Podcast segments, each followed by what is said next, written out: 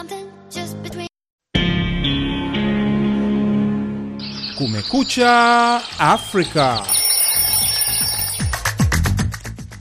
Ujambo mpenzi msikilizaji, popote unapotusikiliza. Hii ni Kumekucha Afrika kutoka Sauti ya Amerika, Washington. Karibu katika matangazo ya leo Jumatano, tarehe 21 Februari ni mwaka 2024. Jina langu ni Patrick Ndwimana na mimi naitwa BMJ Muridhi. Kwa pamoja tunakukaribisha. Tunasikika kupitia redio zetu shirika kote Afrika Mashariki na Maziwa Makuu kwa jumla, ikiwemo TKFM Tanga, Voice of Africa Korogwe Tanzania, Redio Maniema namba 1 Kindu, Redio Muungano Oicha DRC, Sayari Redio Eldoret, Sauti ya Mwananchi Nakuru, hizo zote zikiwa nchini Kenya, na UBC Redio Uganda, kati ya nyingine. Tunapatikana pia kwenye mtandao wetu wa VOA Swahili.com. Karibuni.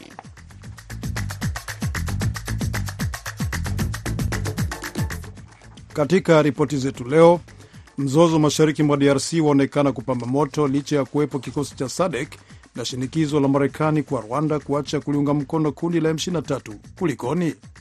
Kwa ongezeko la mavurugu hizi na, na mapigano ni katika ule eh, mtazamo wa kutaka kuitishia vikosi vya SADC. Na katika taarifa nyingine, Benki ya Maendeleo ya Afrika yaonya kuwa kupanda kwa gharama ya maisha kunaweza kuchochea mzozo wa kijamii barani Afrika. Ni baadhi ya vidokezo vya ripoti utakazosikia katika matangazo haya ya nusu saa, lakini kwanza BMJ Moridhi anakusomea habari za dunia.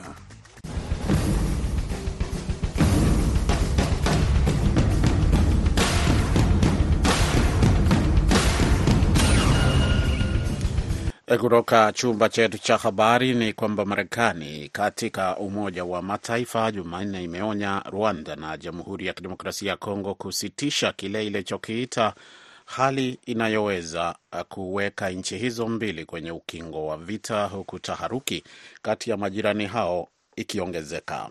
Kinshasa, Umoja wa Mataifa na nchi za magharibi zinasema Rwanda inaunga mkono kundi la waasi mashariki mwa DRC katika jitihada za kudhibiti rasilimali nyingi za madini katika eneo hilo, madai ambayo Kigali inakanusha. Baada ya miezi kadhaa ya utulivu, mapigano makali yalianza tena mwezi uliopita karibu na Goma, mji mkuu wa jimbo la Kivu Kaskazini. Pande zinazozozana na wahusika wa kikanda wanapaswa kuanza mara moja mchakato wa amani wa Nairobi na Rwanda.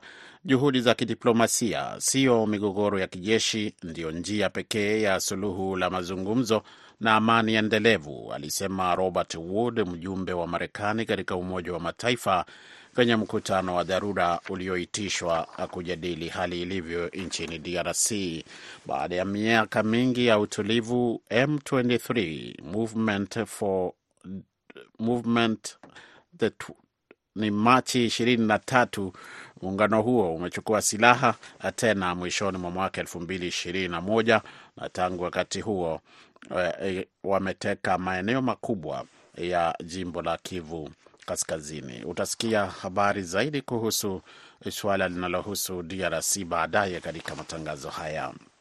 Wakati huo huo, waasi wenye itikadi kali mashariki mwa Kongo wamewaua takriban dazani mbili za raia katika mashambulizi tofauti wiki hii, mamlaka za mitaa na jumuiya ya kiraia zilisema Jumanne. Waasi wa ADF ambao wana uhusiano na kundi la Islamic State waliwaua watu kumi na watatu katika eneo la Mambasa katika jimbo la Ituri siku ya Jumanne, alisema Christophe Munyanderu, mratibu wa shirika moja la kutetea haki za kibinadamu. Wengi wa wahadhiriwa waliuawa wali majumbani mwao, alisema. Katika jimbo jirani la Kivu Kaskazini, ADF waliwaua takriban watu kumi na mmoja kwa mapanga na bunduki katika eneo la Beni siku ya Jumatatu, alisema Kanali Charles Ehuta Omwenga, afisa msimamizi katika eneo hilo. Raia pia walilengwa majumbani mwao na idadi ya vifo huenda ikawa kubwa hata zaidi kwa sababu baadhi ya watu hawajulikani walipo, alisema Kanali Omwenga. Makundi ya haki za ya pamoja na Umoja wa Mataifa wameshutumu kundi la ADF kwa kuwaua mamia ya watu na kuwateka wengine, ikiwa ni pamoja na idadi kubwa ya watoto. Na miongoni mwa miongo mitatu baada ya ujio wa demokrasia Afrika Kusini inapiga kura tarehe ishirini na tisa mwezi Mei katika uchaguzi mkuu, na pengine itakuwa ni changamoto ya kwanza iliyokubwa kwa chama tawala cha ANC. Patrick Ndwimana anaarifu zaidi. Uchunguzi wa kura ya maoni unaonyesha kuwa chama cha rais Cyril Ramaphosa kinaweza kushinda kwa chini ya asilimia 50 katika uchaguzi wa taifa kwa mara ya kwanza na kinaweza kulazimika kushirikiana madaraka. Katika taarifa ya ofisi ya rais, Ramaphosa alitangaza kwamba uchaguzi utafanyika tarehe 29 Mei na kuwataka wapiga kura ambao hawajajiandikisha kufanya hivyo mtandaoni. Mbali na kutekeleza wajibu wetu wa kikatiba, uchaguzi huu unaokuja ni pia maadhimisho ya safari yetu ya kidemokrasia na dhamira ya mustakabali tunaoutaka, alisema. Uchaguzi huo ndio utakaoamua muundo wa mabunge ya majimbo na bunge la taifa ambalo litamchagua rais kuunda serikali inayofuata. Chama cha African National Congress ANC ambacho kimetawala tangu uchaguzi wa kwanza huru wa 1994 baada ya kumalizika kwa utawala wa ubaguzi wa rangi bado kinatarajiwa kupata nafasi ya kwanza.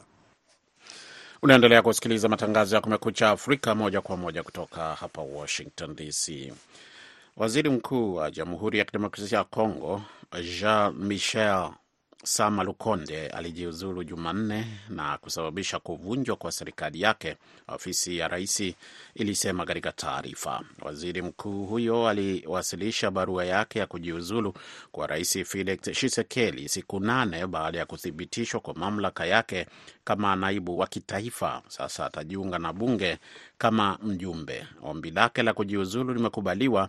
Hata hivyo, rais ameomba serikali ya Lukonde kuendelea kushughulikia maswala ya kitaifa hadi pale serikali mpya itakapoundwa, ofisi ya rais ilisema katika taarifa nyingine baadaye Jumanne.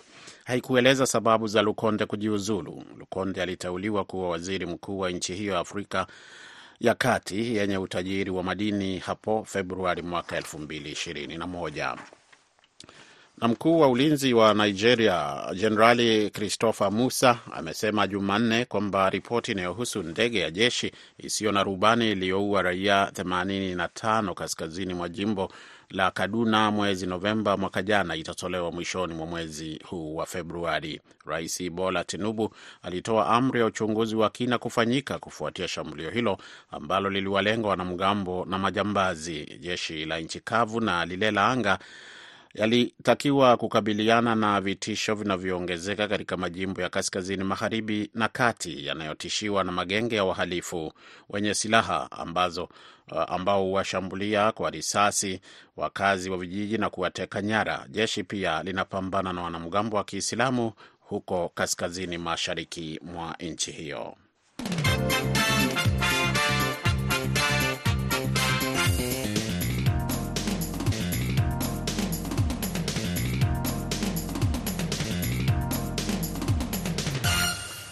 Unaendelea kusikiliza Kumekucha Afrika moja kwa moja kutoka studio za Sauti ya Amerika, Washington DC. Marekani hivi karibuni iliomba Rwanda kuondoa wanajeshi wake na mifumo ya ulinzi wa anga kwenye ardhi ya DRC na kuacha kuwaunga mkono waasi wa M23. Ufaransa pia ameitaka Rwanda kuacha kuwaunga mkono waasi hao. Rwanda amekanusha mara kadhaa kwamba haiwaungi mkono waasi wa M23 na hivi karibuni imesema itaendelea kuchukua hatua za kulinda usalama wake dhidi ya mashambulizi kutoka DRC. Mwenzetu Kennes Bwire amezungumza na Nixon Katembo, mwandishi wa habari kutoka Afrika Kusini, ambaye amekuwa akifuatilia mizozo katika eneo la maziwa makuu na kutaka kujua kwa nini mzozo mashariki mwa Kongo huonekana kupamba moto kuliko miaka iliyopita licha ya kuwepo vikosi vya SADC. Na mkiangalia uh, kupelekwa kwa kikosi cha wanajeshi kutoka Jumuiya ya Maendeleo ya Kusini mwa Afrika SADC Uh, haswa wanajeshi wa Tanzania na Afrika Kusini pia Malawi. eh, inaonekana kwamba makundi haya ya waasi yanahofia kwamba kile kilichotokea mwaka elfu mbili kumi na tatu kikaweza kikatokea na M23 kuondolewa uh, mahali ambayo uh, maeneo ambayo yamedhibiti sasa nadhani kwa ongezeko la mavurugu hizi na, na mapigano ni katika ule e, mtazamo wa kutaka kuitishia vikosi vya SADC na kuhakikisha kwamba havianzishi operesheni vilivyo na kudhibiti kama mji kama Goma ambao ni mji wa kimkakati kwa mapigano. Juhudi zilikuwepo za Jumuiya ya Afrika Mashariki. Viongozi wote ambao wanahusika katika mgogoro huu ni viongozi wa Jumuiya ya Afrika Mashariki. DRC mwanachama, Rwanda mwanachama, Burundi mwanachama, Kenya mwanachama, Uganda mwanachama, Sudani Kusini mwanachama. Ilivunjika. Sasa SADC kutoka mgeni kutoka mbali ndi atatatua. Kuna unafiki ndani ya jumuiya yenyewe. Eh, wote wamekuwa wakilaumiana, wote wamekuwa wakihifadhiana kundi moja hao nyingine. Kwa mfano Uganda sasa hivi ilikuwa ina mfirikano na Rwanda miaka miwili iliyopita. Uh, sasa hivi Rwanda ina mfirikano na Burundi kwa maana ya shutuma za kuwaweka waasi wa Red Tabara. Uh, na pia uh, Tanz Tanzania nayo sasa hivi hivi majuzi tu kulikuwa na taarifa kuhusiana na na hali ya wakimbizi humo nchini Tanzania. Sasa haya yote inaonyesha kwamba hakuna kuaminiana ndani ya jumuiya ya ya Afrika Mashariki na hivi basi kupelekea um, jumuiya kama ya SADC kuingilia kati. Nakumbuka DRC ni mwanachama wa SADC, Tanzania ni mwanachama wa SADC, na katika ilani ya ya ya muundo wa jumuiya ya SADC eh, kifungo cha kumi na tano kinaelezea wazi kwamba mojawapo ya wanachama akipatikana na matatizo, basi wanachama wengine hawana budi kuweza kuingilia kati, na ni kwa mantiki hii kwamba um, SADC iliweza kutuma vikosi vyake kule Jamhuri ya Kidemokrasia ya Kongo baada ya kamati tendaji yanayohusikana na masuala ya usalama na kisiasa uh, ku, ya nchi zote kuamuru kwamba uh, ni lazima anakubaliana na na na uh, wito ama mwaliko wa Jamhuri ya Kidemokrasia ya Kongo kupelekwa vikosi vya SADC kule uh, mashariki mwa Kongo. Ni Kennes Bwire akizungumza na Nixon Katembo katika kipindi cha Kwa Undani.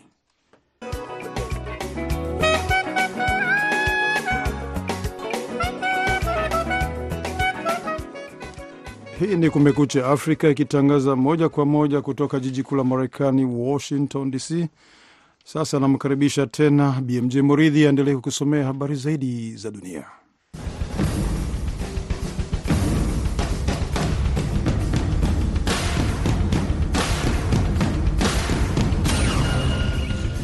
Jopo la wataalamu wa Umoja wa Mataifa linatoa wito kwa jumuiya ya kimataifa kutambua rasmi ubaguzi wa kijinsia kama uhalifu dhidi ya ubinadamu na kuangazia ukandamizaji mbaya wa wanawake na wasichana chini ya tawala kama vile ya Taliban nchini Afghanistan.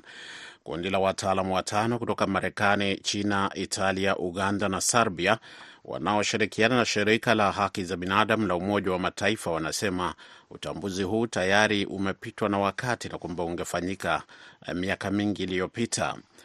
Ubaguzi wa kijinsia sio tu uwezekano wa kinadharia au maneno tu ya kisheria, lakini ni tishio la kweli na ukweli unaoendelea kushuhudiwa na mamilioni ya wanawake na wasichana ulimwenguni kote, ukweli ambao kwa sasa haujaainishwa wazi katika sheria za kimataifa, wataalam hao walisema katika taarifa kwenye Umoja wa Mataifa huko mjini New York Jumanne, wakiangazia Afghanistan kama mfano. Wataalam hao wanadai kwamba serikali ya Taliban imeanzisha mfumo wa ubaguzi na utawala kandamizi ambao unazingatia jinsia. Tangu kunyakua mamlaka, Taliban wamezuia wanawake na wasichana kupata elimu ya sekondari, kufanya kazi mbalimbali mbali, kushiriki shughuli nyingi za burudani na kusafiri bila kuandamana na wanaume kwa mwendo mrefu. Na shirika la afya duniani WHO linaonya kwamba mfumo wa afya wa Gaza unaning'inia kwenye ukingo wa kusambaratika, huku vituo vya afya katika eneo lote la Palestina vikiwa havifanyi kazi.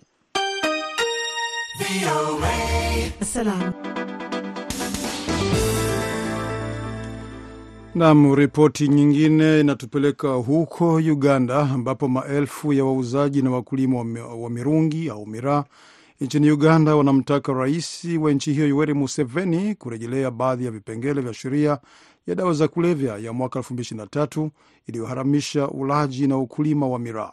Rais alitia saini sheria hiyo Februari 2 mwaka huu baada ya sheria hiyo baada ya sheria hiyo kupitishwa na bunge.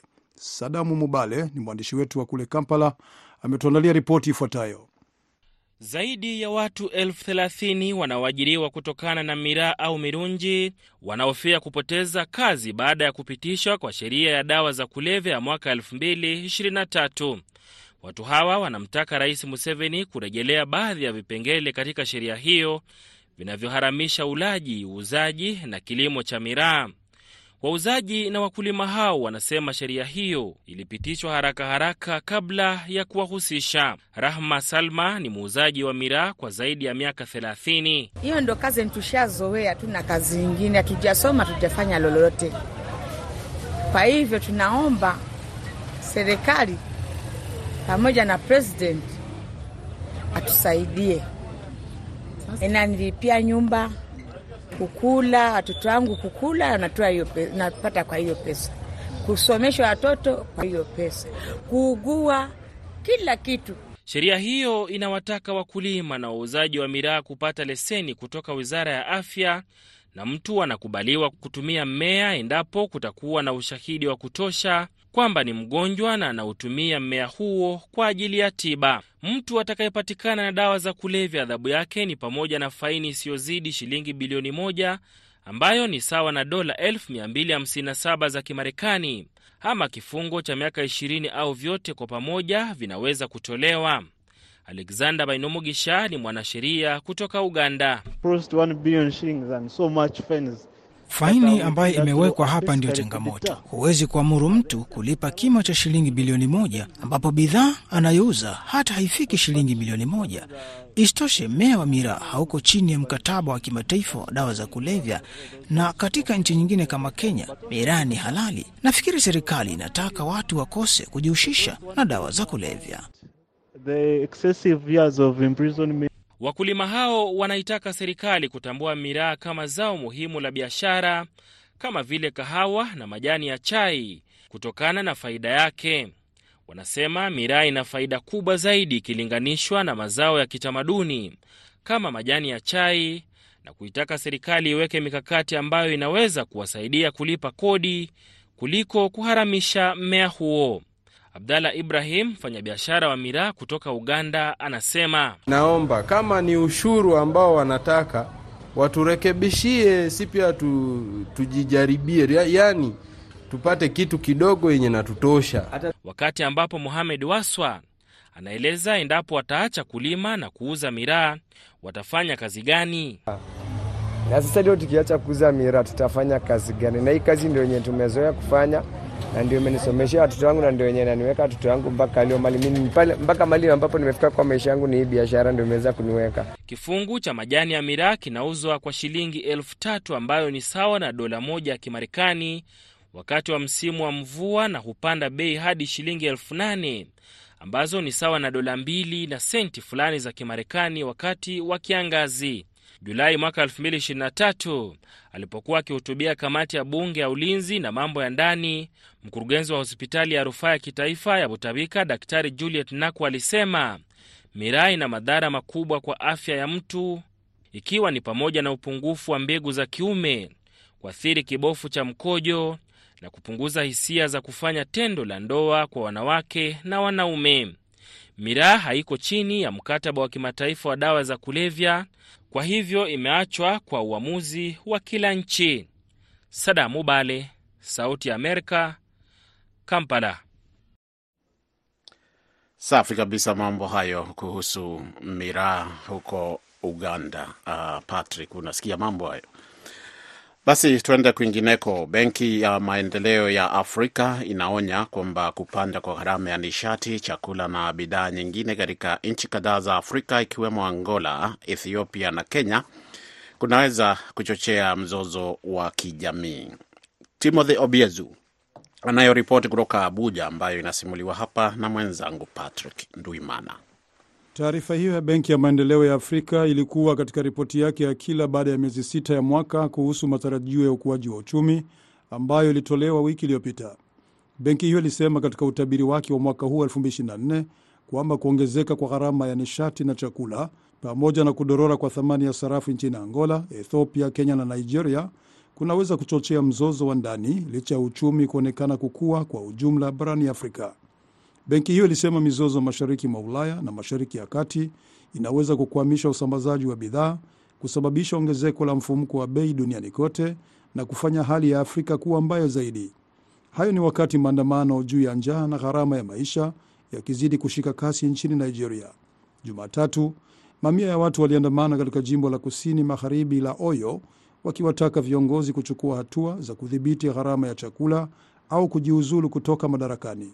Mtaalamu wa masuala ya usalama Seneta Iorgebu anakubaliana na makadirio ya Benki ya Maendeleo ya Afrika. It's for even to the blind. Ni dhahiri hata kwa vipofu kuona kwamba kutakuwa na mzozo wa kijamii kutokana na bidhaa hizi tatu msingi za maisha: chakula, malazi na mavazi. Muhimu zaidi ni kula. Hakuna mtu anayeweza kuishi bila chakula, na huko ndiko wa Nigeria wanaelekea. Inaonekana watu wamechoka. Ikiwa moja ya kumi ya kile kinachotokea nchini Nigeria kitatokea mahali kwingine, kutakuwa mzozo mbaya, lakini ustahimilivu wa mzozo huu unajaribiwa. The elasticity of that is being tested. Benki ya Maendeleo ya Afrika inasema Afrika ina nchi ambazo uchumi wao unakuwa kwa kasi kama vile Ivory Coast, Libya, Niger, Rwanda na Senegal, lakini benki hiyo inasema ukuaji huo unatofautiana kati ya nchi na nyingine kutokana na sera za kiuchumi. Rais wa Nigeria Bola Tinubu alianzisha mageuzi makubwa ya kiuchumi ikiwemo kuondoa ruzuku ya mafuta yenye gharama kubwa na kuangusha thamani ya sarafu ya nchi alipoingia madarakani mwezi Mei mwaka jana, huku maafisa wakisema sera hizo zilikuwa zinahitajika, zimekuwa na athari za mara moja kwenye uchumi. Wiki iliyopita mfumuko wa bei nchini Nigeria ulifikia kiwango cha asilimia 29.9, kiwango cha juu zaidi tangu katikati mwa mwaka 1996. Ili kukabiliana na hali hiyo, viongozi waliamuru usambazaji wa tani laki moja na elfu mbili za nafaka ikiwemo mchele na mahindi ili kupunguza bei ya chakula. Benki ya Maendeleo ya Afrika inasema uchumi wa Afrika unatarajiwa kukua kwa wastani wa asilimia 3.8 na asilimia 4.2 mwaka 2024 na 2025, yakiwa makadirio ya juu kuliko makadirio ya ukuaji wa uchumi wa dunia kwenye kipindi kama hicho. Lakini waandamanaji wanasema wasipoweza kumudu bei ya chakula na mahitaji mengine msingi ya maisha, wataendelea kuandamana.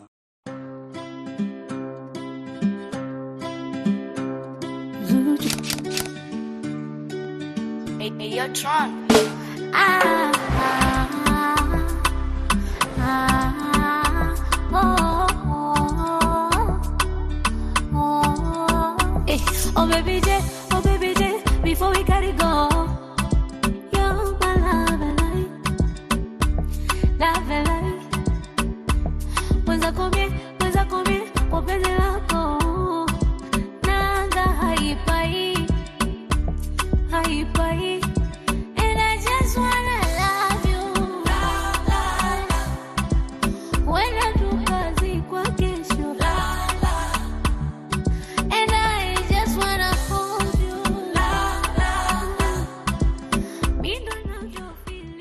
Hiyo ni miondoko ya Kumekucha Afrika. Ni Zuchu akishirikiana na Diamond na wimbo wao ni Bebe. Ni wimbo ambao uh, ulipata kweli uh, ulivuma ulivuma. Ni wimbo sio wa mbali zaidi, ni kama mwaka mmoja wa miaka miwili iliyopita hivi. Basi ni marudio ya kipindi au makala ya vijana.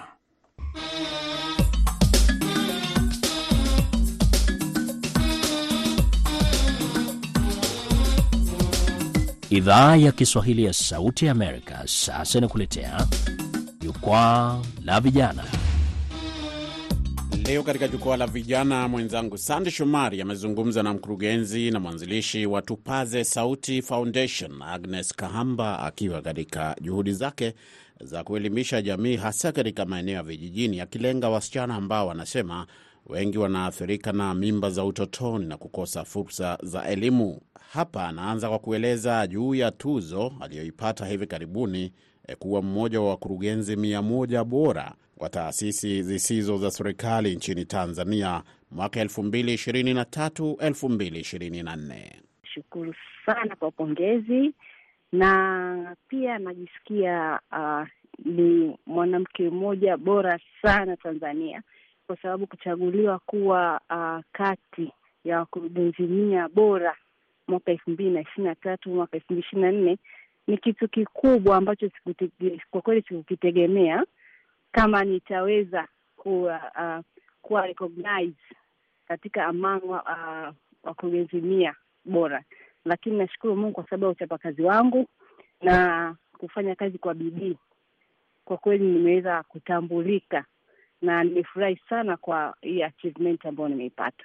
Labda unaweza kutueleza kwa kifupi Mm. yale ambayo umefuatilia sana katika mwaka elfu mbili na ishirini na tatu na ambayo bado utahakikisha kwamba unaendelea kuyafanya kwenye taasisi yako.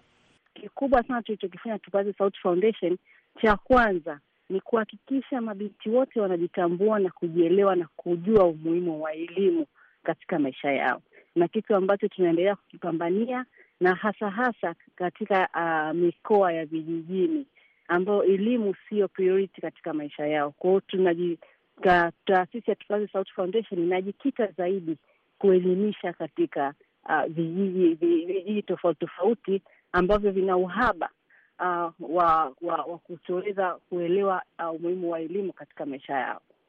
na pengine kwa sababu hiyo ndio changamoto kubwa, na tumeshuhudia katika miaka ya karibuni maeneo mengi ya Tanzania kukiwa kuna visa vya watoto kupigwa, watoto kunyanyaswa eh, na wengine kuingia kwenye matatizo mengi eh, pengine Mm. kile ambacho ungetoa wito hasa kwa upande wa Mm. wazazi na pia upande wa serikali waweze kufanya ili kuondoa hili tatizo zaidi, ungependa kuona nini? Ningependa kuona serikali yetu iki- iki ikishirikiana sana na sisi asasi zisizo za serikali ambazo sisi pia ni tunachangia tuna, tuna kwa asilimia kubwa kuweza kuwaonyesha serikali yetu kwamba kuna mikoa ambayo serikali inakuwa bado haijaipa haijaipa uh, kipaumbele ya kuweza kuona uh, kuna mikoa mingine ambayo kama mfano Tunduru ambao nimefanya project kule ambao wazazi wengi wana, wanadhana potofu ya hizi mila ambazo mila zinazowafundisha watoto wadogo umri wa miaka kumi kumi na moja kumi na mbili kuingia kwanza katika masuala ya,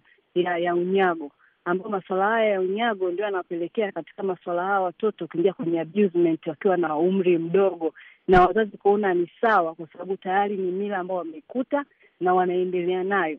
Kwa hiyo serikali yetu katika kupitia taasisi yangu ya Foundation tunaweza kupambana na kupata sauti sana, ili serikali iweze kutambua kwamba kuna mikoa bado wana hizi mila potofu ambazo zinatakiwa serikali yetu itoe tamko, aipitishe sheria ambayo inaweza uh, kuzuia hizi hizi mila potofu zinazoendelea. Kwa kweli zikoje? Ah, kwa kweli changamoto zipo nyingi sana hasa hasa katika hizi not profit organization, kwa sababu sisi ni taasisi ambazo ah, hatu hatulipo mishahara. Ni taasisi ambazo tunajitolea kwa ajili ya wengine, tunajitolea kwa ajili ya kupata sauti kwa watu ambao wanapitia changamoto tofauti tofauti. Kwa hiyo kwa serikali yetu inatakiwa itupe fedha hasa hasa katika kuandaa labda budget ambazo inaweza kuwa ina, inatusaidia sisi asasi ambazo uh, sio za kiserikali, lakini vile vile sisi tutegemee serikali itupe kitu kama kama, kama chachu ya sisi kuona kwamba serikali yetu pia inatuthamini kwa ajili ya hizi project zinazozifanya ambazo pia zina faida kwa serikali. Basi usikose kusikiliza makala mengine ya jukwaa la vijana wiki ijayo. Sasa nakutomea muktasari wa habari kabla hatujatamatisha matangazo haya. Jopo la wataalam wa Umoja wa Mataifa linatoa wito kwa jumuiya ya kimataifa kutambua rasmi ubaguzi wa kijinsia kama uhalifu dhidi ya binadamu na kuangazia ukandamizaji mbaya wa wanawake na wasichana chini ya tawala kama vile ile ya Taliban nchini Afghanistan. Na shirika la afya duniani linaonya kwamba mfumo wa afya wa Gaza unaning'inia kwenye ukingo wa kusambaratika, huku vituo vya afya katika eneo lote la Palestina vikiwa havifanyi kazi.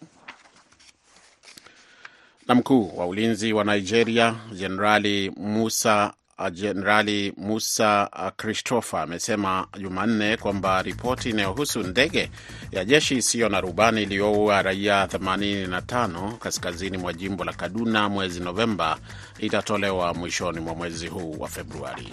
Na matangazo ya alfajiri kutoka Sauti ya Amerika yanakamilisha muda wake kwa leo. Kwa niaba ya wote walioshiriki kufanikisha matangazo haya, mwelekezi wetu Dadi Balawe, naitwa Patrick Nduimana, nimeshirikiana BMJ Moridhi. Kwa pamoja tuna wageni nikiwatakia asubuhi njema.